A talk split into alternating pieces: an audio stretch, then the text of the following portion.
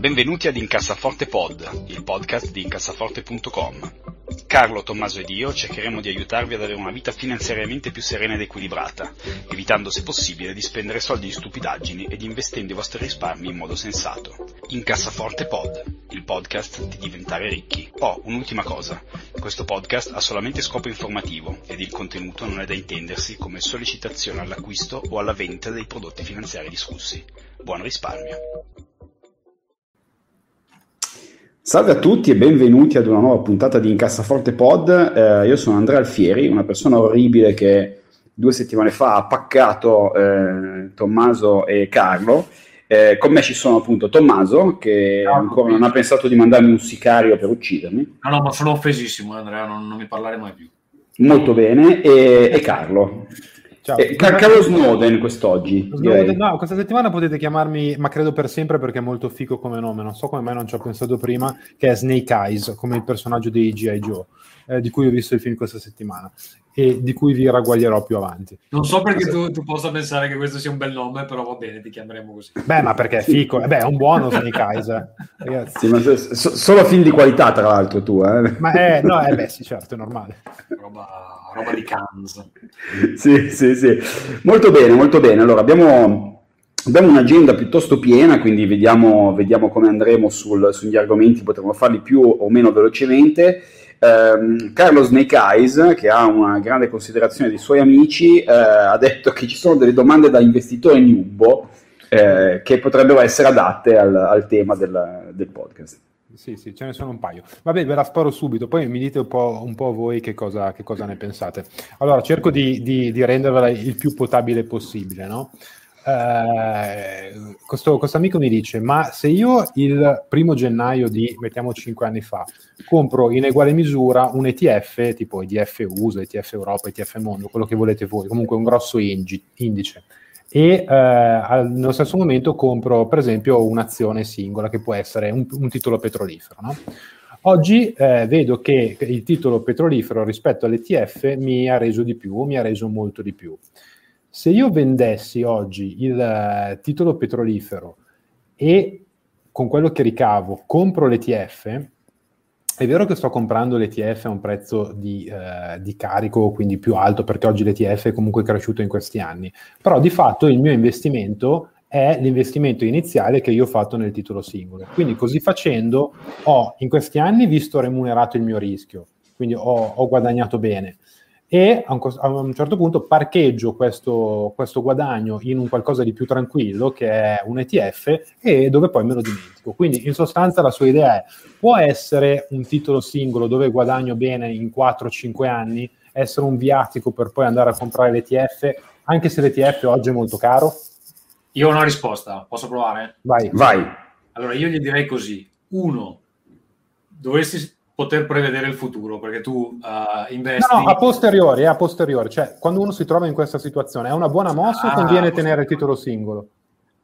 Ok, allora aspetta, la seconda parte della risposta è dipende da quanti anni hai, perché se ne hai 98 probabilmente non vuoi più investire in titoli che, Beh, certo. che possono essere uh, in qualche modo rischiosi se invece hai davanti a te altri 40 anni da investitore, magari è una cosa che puoi fare ciclicamente. Diciamo, diciamo un 30-40enne, dai. Diciamo un 30 non mi pare idiotica. È vero che se vuoi continuare, cioè se continui a rischiarla per, uh, per molti anni e hai molti anni da investitore davanti a te, magari ti va bene per molti anni e guadagni molto di più, però dipende anche un po' appunto qual è la prospettiva di rischio. Adesso se lui, cioè se la situazione è che adesso lui non vuole più rischiare, per me potrebbe anche fare questa cosa qua.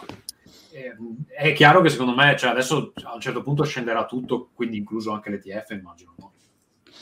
Sì, io eh, allora è cambiato, cioè dipende se è cambiato secondo me il suo profilo di rischio.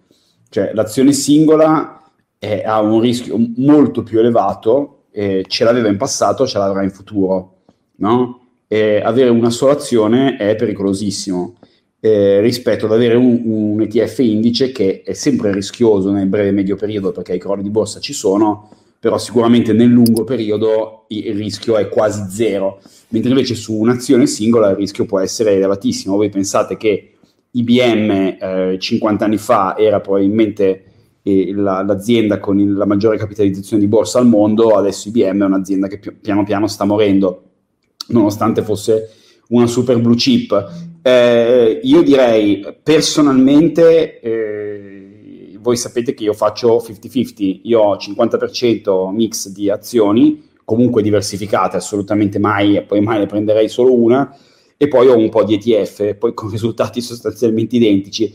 Um, a mio modo di vedere, se uno ha una sola azione e ha avuto la fortuna di fare l'home run, per come sono fatto io, mi porterei a casa la pagnotta, metterei no, no, tutto in un bel in, ETF. Casi, no, no, in questi casi lui ne ha diverse, però lui mi dice, quando un'azione ha reso molto bene, diciamo che un'azione mi ha fatto il 20, il 30% in un, in un, in un periodo relativamente, relativamente breve, questa azione tra le varie che ho, conviene togliermi il rischio e parcheggiarla nell'ETF. Eh, io de- deciderei personalmente, deciderei sulla base soltanto di due cose. Eh, uno, e principalmente, quanta capacità di risparmio ancora ho. Eh, cioè, se io sono una persona che risparmia moltissimo e sono relativamente giovane, eh, cioè chi se ne frega, me la tengo, tanto poi piuttosto aggiungo più in ETF i soldi futuri. Um, quella è la, è la cosa prima. E secondo, eh, se hai un'azione di grandissima qualità e te la sei comprato perché devi venderla. Cioè, se io avessi tenuto le mie Amazon che avevo comprato a 230, mica le venderei adesso, me le terrei, buonanotte. Siedi su dei capital gain talmente pazzeschi che vendere non ti conviene. Sì, è che lui sta facendo il ragionamento uh io, io provo, provo, a dirvi la risposta che provo a darvi la risposta che ho dato io, che è, ho cercato di sistemizzare un po' la cosa. Io gli ho detto, eh, prendi un orizzonte temporale da quando hai, hai, comprato l'azienda a quando decidi di controllare, può essere tre anni, cinque anni. Se hai battuto l'ETF, vendila e compra l'ETF, se ti può far sentire più tranquillo diversamente eh, hai sbagliato azione e basta. esatto, fantastico. molto bene, molto bene. Quindi sono, abbiamo sempre dato le nostre solite meravigliose non risposte.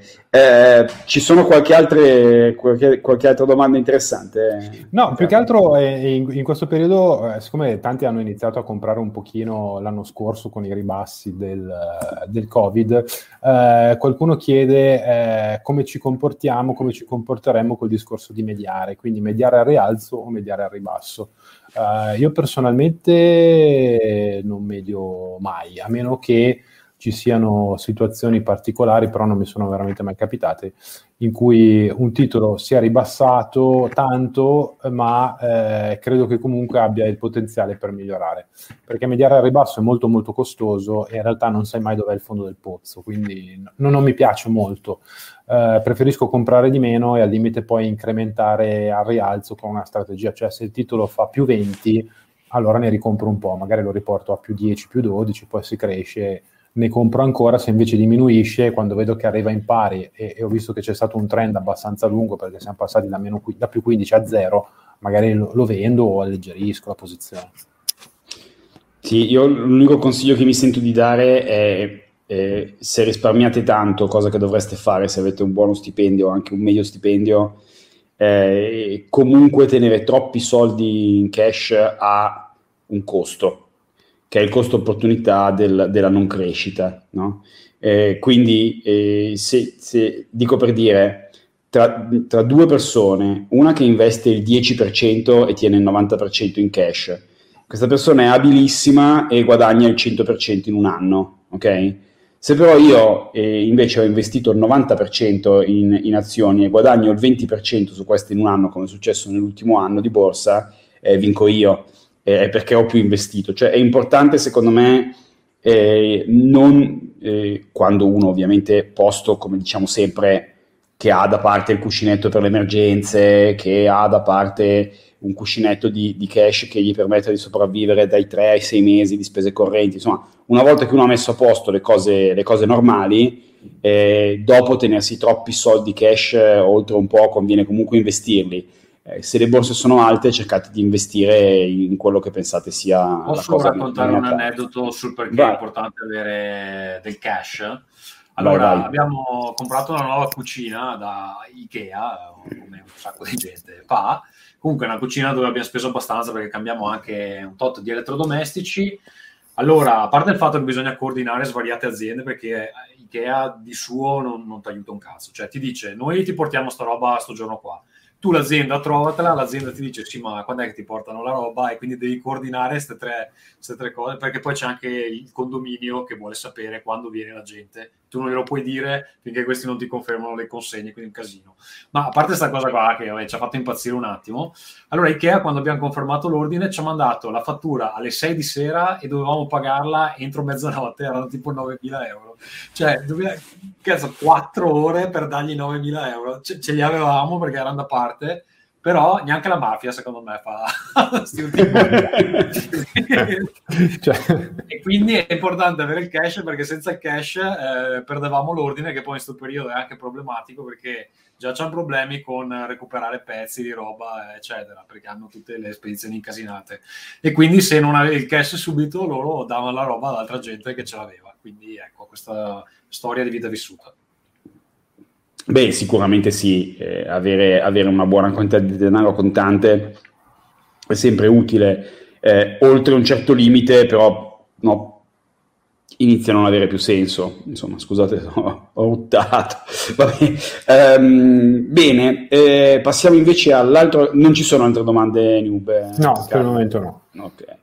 Ok, um, allora è un po' sulla bocca di tutti, eh, ne parlava appunto anche adesso eh, Tommaso, eh, la, eh, le tremende difficoltà di supply chain eh, che ci sono nel mondo, un po' per ingorghi logistici, un po' per mancanza di produzione eh, dovuta ai lockdown eh, vari in tutto il mondo e alla chiusura della Cina, un po' la domanda eh, che la gente, potendo finalmente uscire, vuole comprare cose, spendere soldi, si inizia a vedere inflazione un po', un, po', ovunque purtroppo.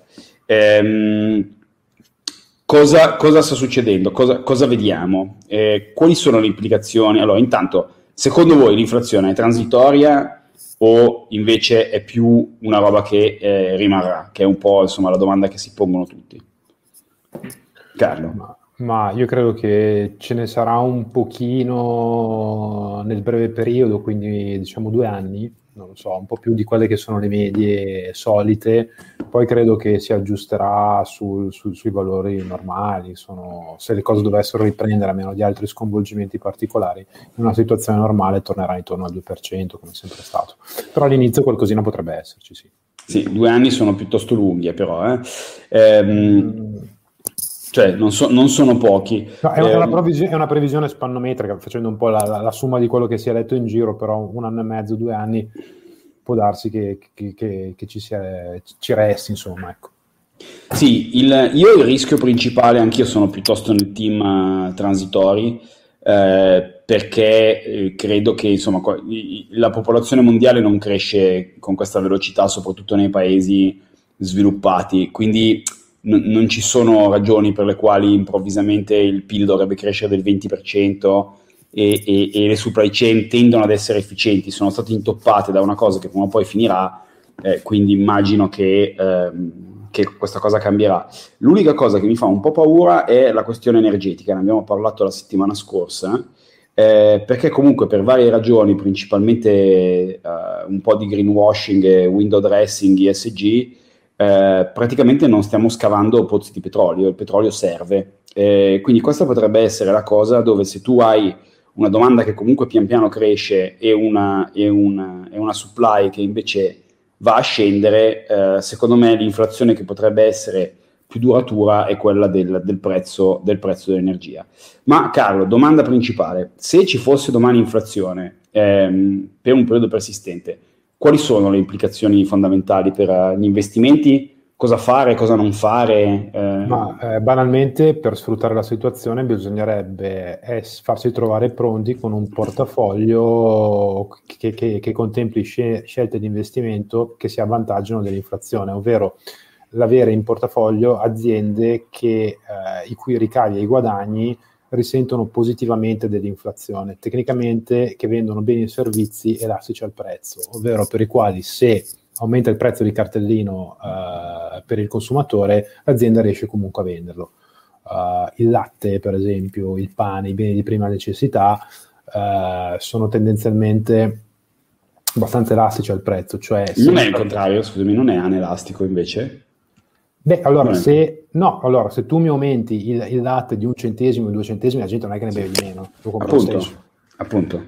Quindi ho fatto confusione tra i due termini. Allora sono sì, cre- credo di sì, credo, credo, di sì, perché anel- credo che il bene anelastico al prezzo siano tipo le paglie. Ah, ok, ok.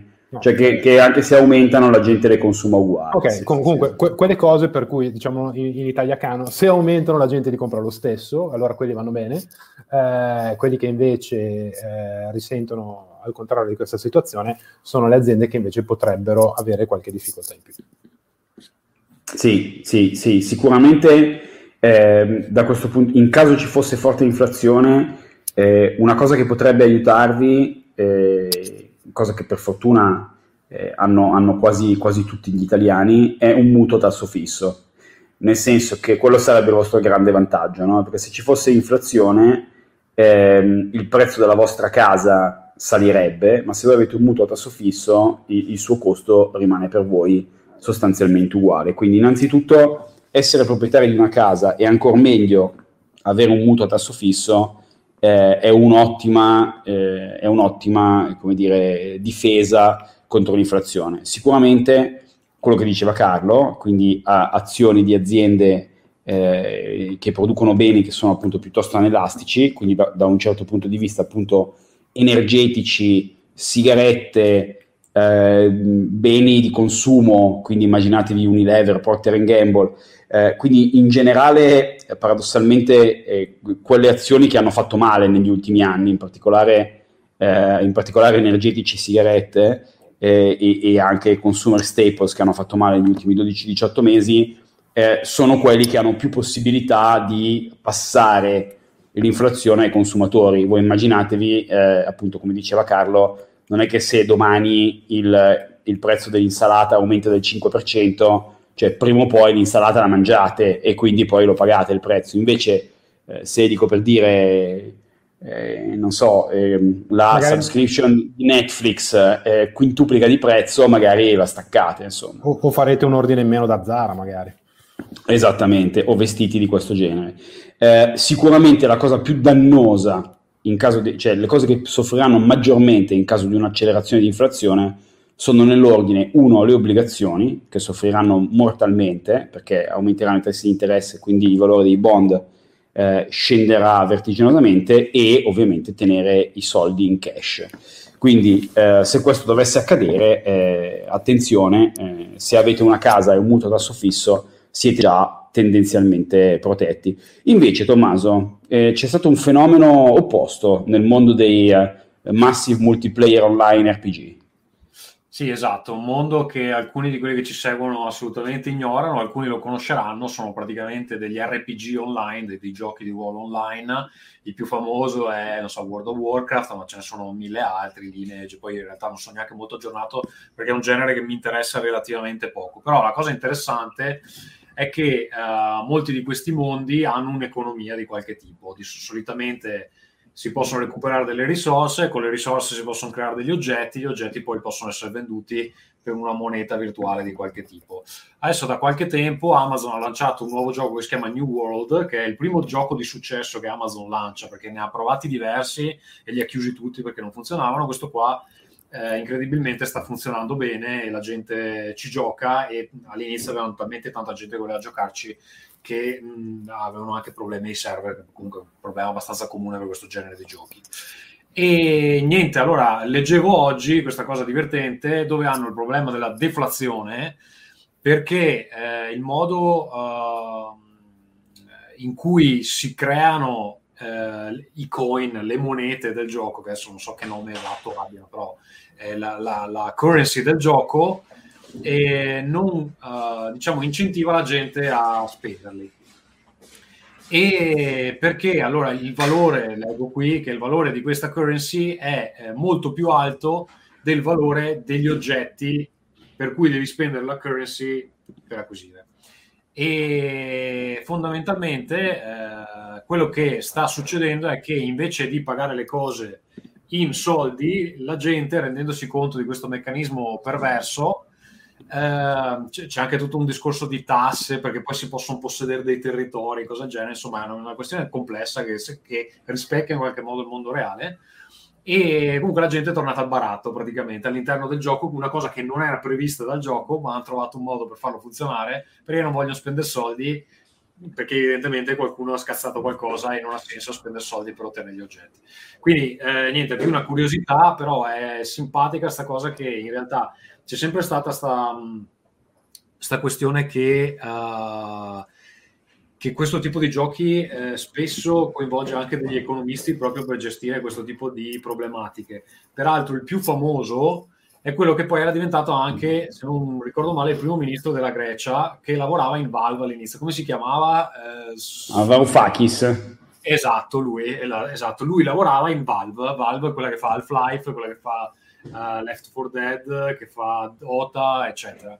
Lui lavorava in Valve come economista in, uh, nei loro giochi, adesso non mi ricordo esattamente in quale, forse era proprio Dota eh, e poi è diventato il primo ministro della Grecia, quindi un videogiocatore che poi non mi pare che abbia fatto molto bene in realtà come primo ministro. Sì, Però... diciamo che dopo che c'è stato lui c'è stata l'ascesa di Alba Dorata, quindi diciamo che nella classifica degli achievement è piuttosto in basso. Voglio dire. E era, allenato, si era allenato proprio con i videogiochi che evidentemente non sono... Eh, magari l'ideale per... Sì, cioè se, se, se, dopo di te arrivano partiti con le svastiche solitamente non, non hai fatto molto bene. Insomma. Come alla barde non è male. Sì, es- esattamente, esattamente. Beh, no, curioso, sicuramente mh, sarebbe molto bello per certe cose tornare al baratto, devo dire che eh, inserirebbe una componente ludica eh, nell'acquisire cose. Mi immagino andare da un iclo Uh, tipo con, con, delle orate in mano, delle cose di questo genere, per ottenere una felpa. Eh, un po' come sì. farai col bitcoin tra poco, più o meno, è la stessa cosa. Eh, esatt- esattamente, esattamente, esattamente. Invece Carlo, vogliamo dire due parole rapidamente sulle, sulle pensioni in Italia, tu che sei un po' l'italiano dei, dei tre. Sì, allora eh, adesso come tutti, come tutti, gli anni verso, verso, l'autunno il governo sta preparando la, la, legge finanziaria per la fine dell'anno, no? con i provvedimenti nuovi. Quest'anno si parla tanto di, di due cose, eh, di abbassare un po' le, le tasse per la serie, eh, ci credo quando lo vedo, eh, ci sono diverse ipotesi sia di abbassare l'IRPEF che di abbassare eh, l'IRAP, che invece è un'imposta sulle, sulle aziende. Eh, su questo però tutto molto fumoso, non si sa bene come, quanto e per quanto. Mentre l'altra, l'altra manovra in, in corso è quella di rivedere un po' il quota 100, no? Per chi non se lo ricordasse, eh, per mitigare un po' gli effetti delle ultime riforme del governo Monti e Fornero che prevedono che la nostra generazione, per capirci, vada in pensione a 70 anni anagrafici, fate voi, eh, era stato introdotto questo provvedimento temporaneo che è durato due anni, per cui si andava in pensione con, con la somma di 100 tra età anagrafica e, e anni di contribuzione. Eh, questo non è più sostenibile perché è, troppo poco.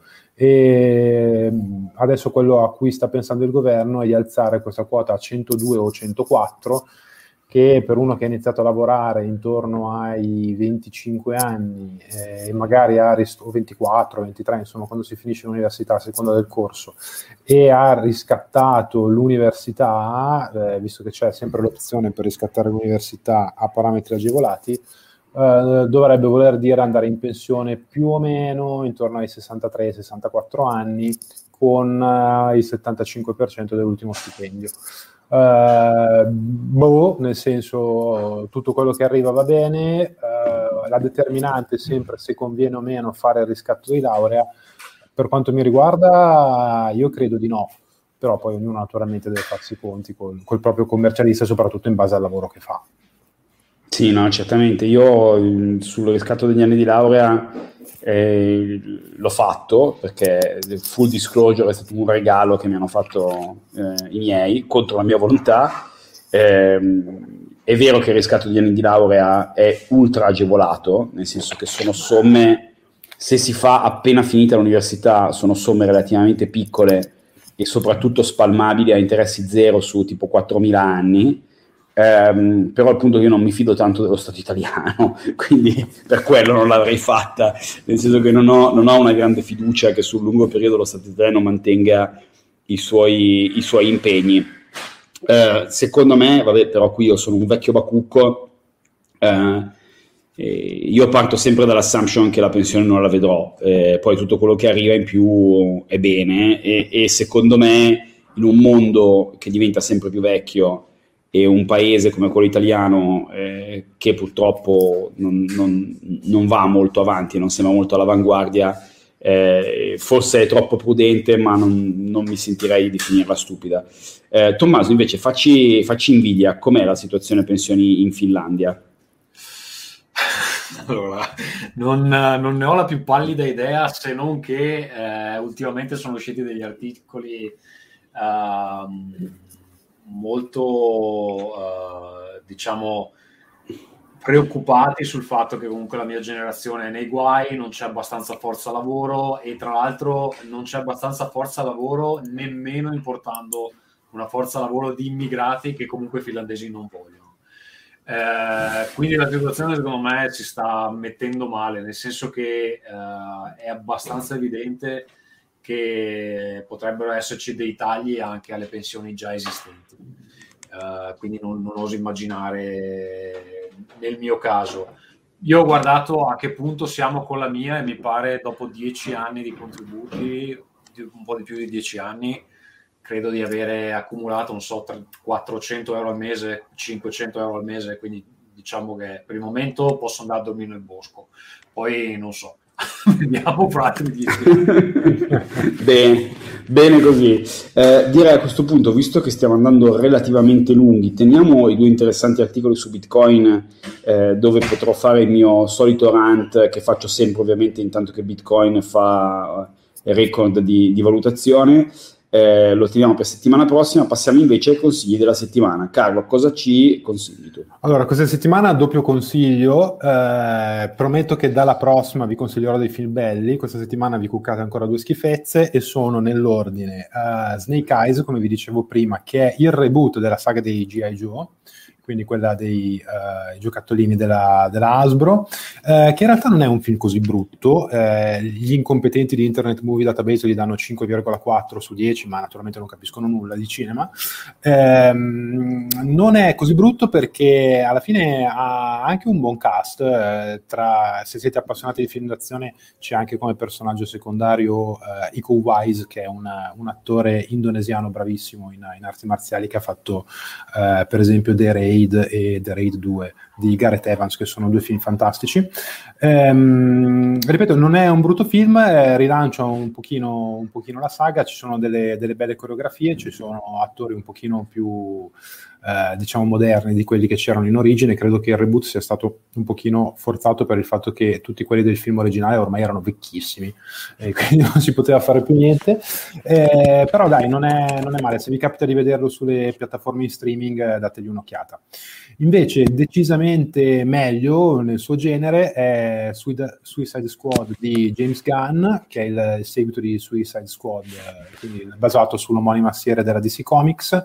Uh, sul cast spiccano Margot Robbie che la sua sola presenza per me è sufficiente per guardare qualsiasi cosa.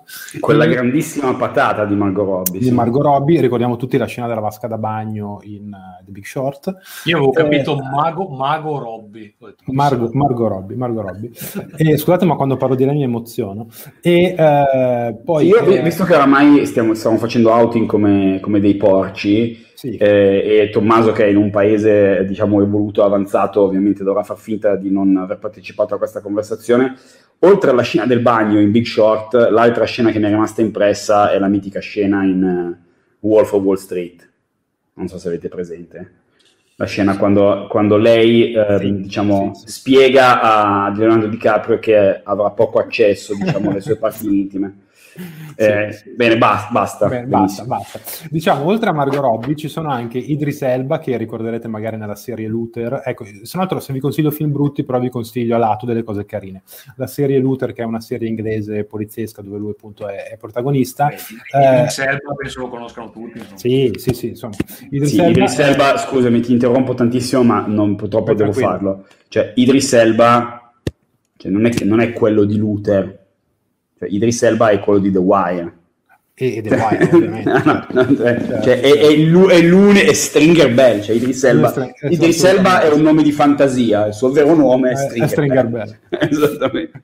Poi tra gli altri, insomma, tut- tutto un cast abbastanza di primo piano, tra cui anche, non di primo piano, però insomma c'è anche John Cena che cerca sempre di più di essere un nuovo Schwarzenegger ma non ce la fa, e, e poi il cameo di Sylvester Stallone che doppia un, eh, un personaggio in computer grafica, l'Hulk della situazione, diciamo. Eh, però è carino, molto bravo, eh, secondo me James Gunn in questi film, molto a suo agio perché ha- un po' come nei Guardiani della Galassia, sempre una bella colonna sonora e poi sono contento perché Disney l'aveva sbattuto fuori per eh, quella storia del- di un tweet che aveva detto, che aveva scritto cent'anni fa, sapete che i tweet non si possono cancellare, c'è qualcuno di professione che quando diventi famoso va a scavare e eh, interpreta in maniera eh, assolutamente capziosa quello che è scritto vent'anni fa, quindi quella specie di... ehm, di mulino bianco della Disney l'ha sbattuto fuori, se lo sono presi alla DC e hanno fatto l'affare, secondo me.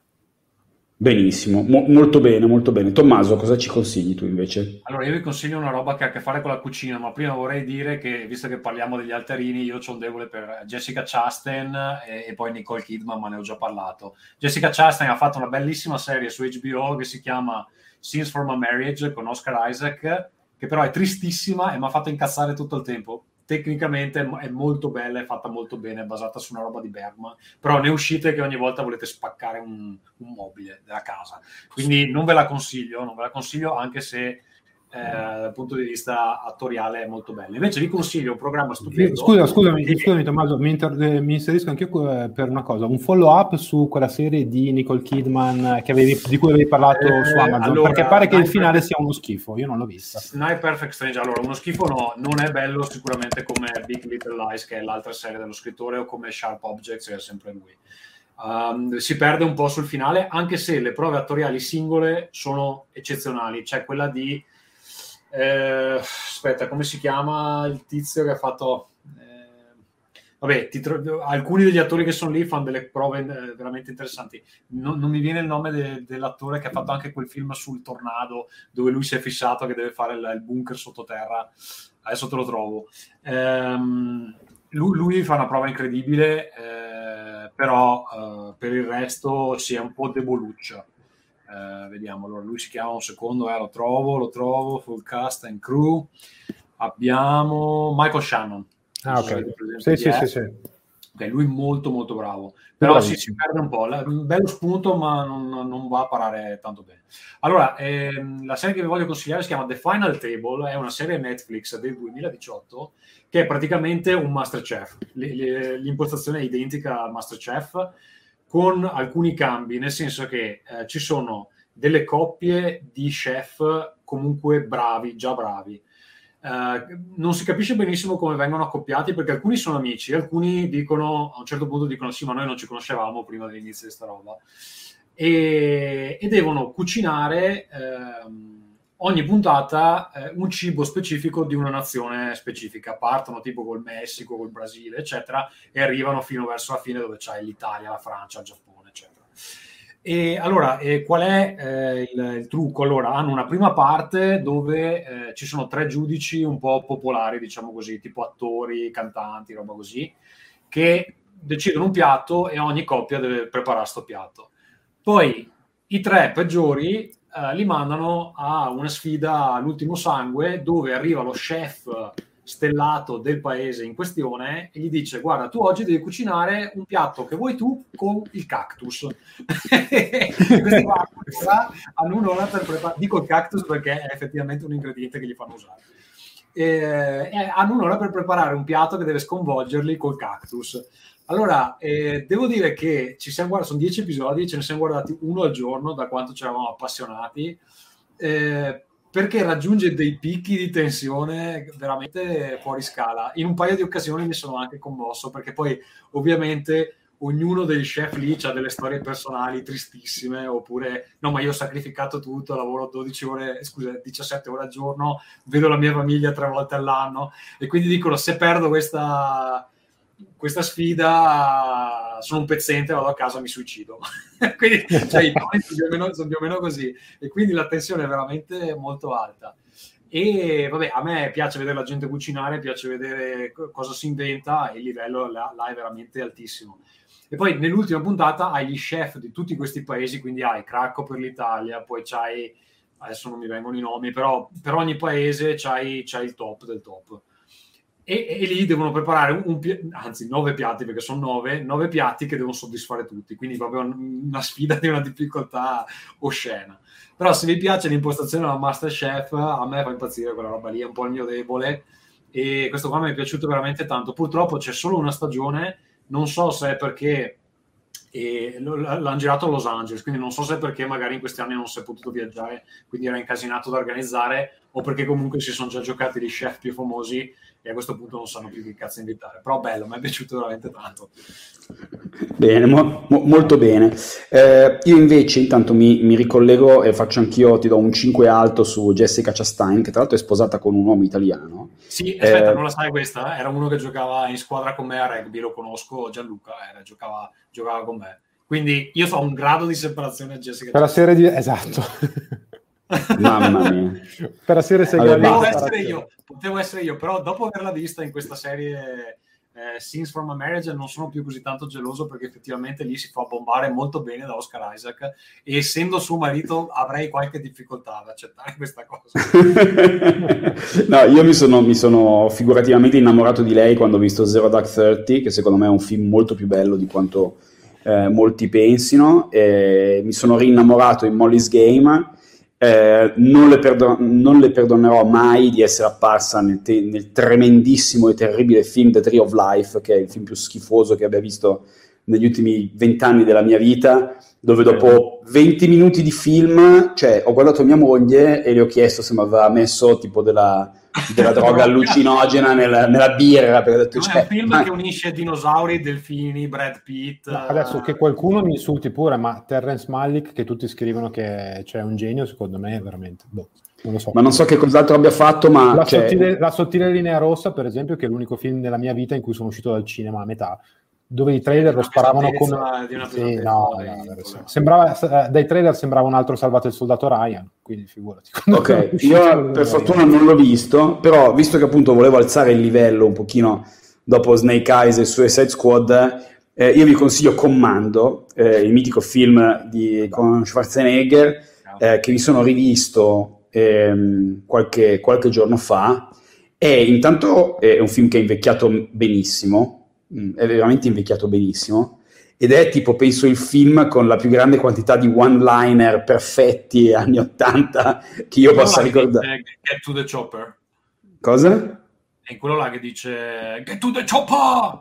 Sì, sì, sì, no, è fantastico. No, ma, cioè, io e, vorrei e, solo ricordare la scena di apertura quando si inquadrano lui con un tronco sulla spalla. Sì, sì, sì es- esattamente, esattamente, esattamente. Io ricordo la no, scena dove spara con un bazooka da una macchina per colpire quelli dietro. Sì, sì, What did you do to him? I let him go. Cioè, è, è veramente, veramente, un film assolutamente perfetto. E, ehm, poi sono stato informato perché volevo farmi un 1-2 e vedermi Comando prima e, e Rambo First Blood il giorno dopo eh, soltanto che ho scoperto nella ricerca che è uscito un ultimo film di Rambo chiamato Last sì. Blood, Molto che bello. ho avuto la sventura di guardare ed è una merda, quindi quello non guardatelo. eh, però no, sicuramente Commando è, è, un film che in particolare i più giovani eh, è, è, veramente l'archetipo dei film di azione Crash Boom Bang anni 80-90 ed è un film veramente perfetto eh, a modo suo con dei personaggi bellissimi, anni 80 c'è un sacco di, di cose che nel mondo Me Too di oggi non passerebbero mai, tra cui una bellissima donna eh, di colore che gli fa un po' da, da sparring partner, diciamo, nel, eh, un po' scusate, da spalla nel corso del film che viene, viene un po' abusata eh, da tutti, sia cattivi che da, che da lui stesso, piuttosto che bellissime battute, ah, penso la più bella che ho riso tipo tre ore, e lui è in una, in una, casa di campagna dopo appunto aver trasportato il tronco, sfoglia con la sua figlia, che tra l'altro è una giovanissima Alissa Milano, eh, sfoglia una rivistina tipo quelle rivistine da ragazzine e con il suo pesantissimo accento austeco dice oh, they might as well call him Girl George because he certainly doesn't look like a boy. Una cosa che cioè, nel mondo di oggi è assolutamente inaccettabile sì, allora, cioè, cioè, dare praticamente ad un uomo del femminello non è una cosa che passerebbe molto bene nel, nel mondo di oggi. Comunque, veramente un film stupendo. Eh, Arni è comunque un, un uomo troppo, troppo simpatico per, per volermi male e, e quei guardate, film... Guardate i suoi discorsi motivazionali su YouTube perché sono fantastici. Sono Sì, stupendi. eh, sì. Tra l'altro è molto bella anche la sua biografia, eh, se, se mi interessa, è molto più interessante di quello che uno può immaginarsi. Ok, quindi, quindi se, se siete più giovani e non l'avete mai visto, assolutamente recuperare Commando, che è veramente è il film su cui poi si sono basati il 90% dei film di azione degli anni 90, come, come- come tipologia di cosa. Tra l'altro, fun fact che probabilmente interessa solo a me, ma tra gli sceneggiatori di Commando, a dimostrazione che è un grande film, c'è Jeff Loeb, che è uno dei più grandi sceneggiatori Marvel, ha scritto un sacco di, di cose bellissime. Quindi, eh, così, ve lo dico. Mi pare che stiamo dando sempre più spazio alle nerdate sempre meno alla parte finanziaria. Beh, molto bene. No, mo- molto bene, molto bene. Eh, direi, dai, puntata che a questo punto dura 40 minuti, quindi più, più del solito. Qui sono le 9 e un quarto qui a Hong Kong, quindi è tardi. Io sono vecchio, devo andare a dormire. Quindi ringrazio moltissimo Carlo Snake Eyes Ciao a tutti. e Tommaso De Benetti. Ciao a tutti, mi trovate su Twitter a @tdebenetti. Ringraziamo anche Margot Robbie e Jessica Chastain. E io sono Andrea Alfieri e ci sentiamo tra un paio di settimane. Ciao a tutti. Ciao Mago Robby. Ciao, ciao, ciao.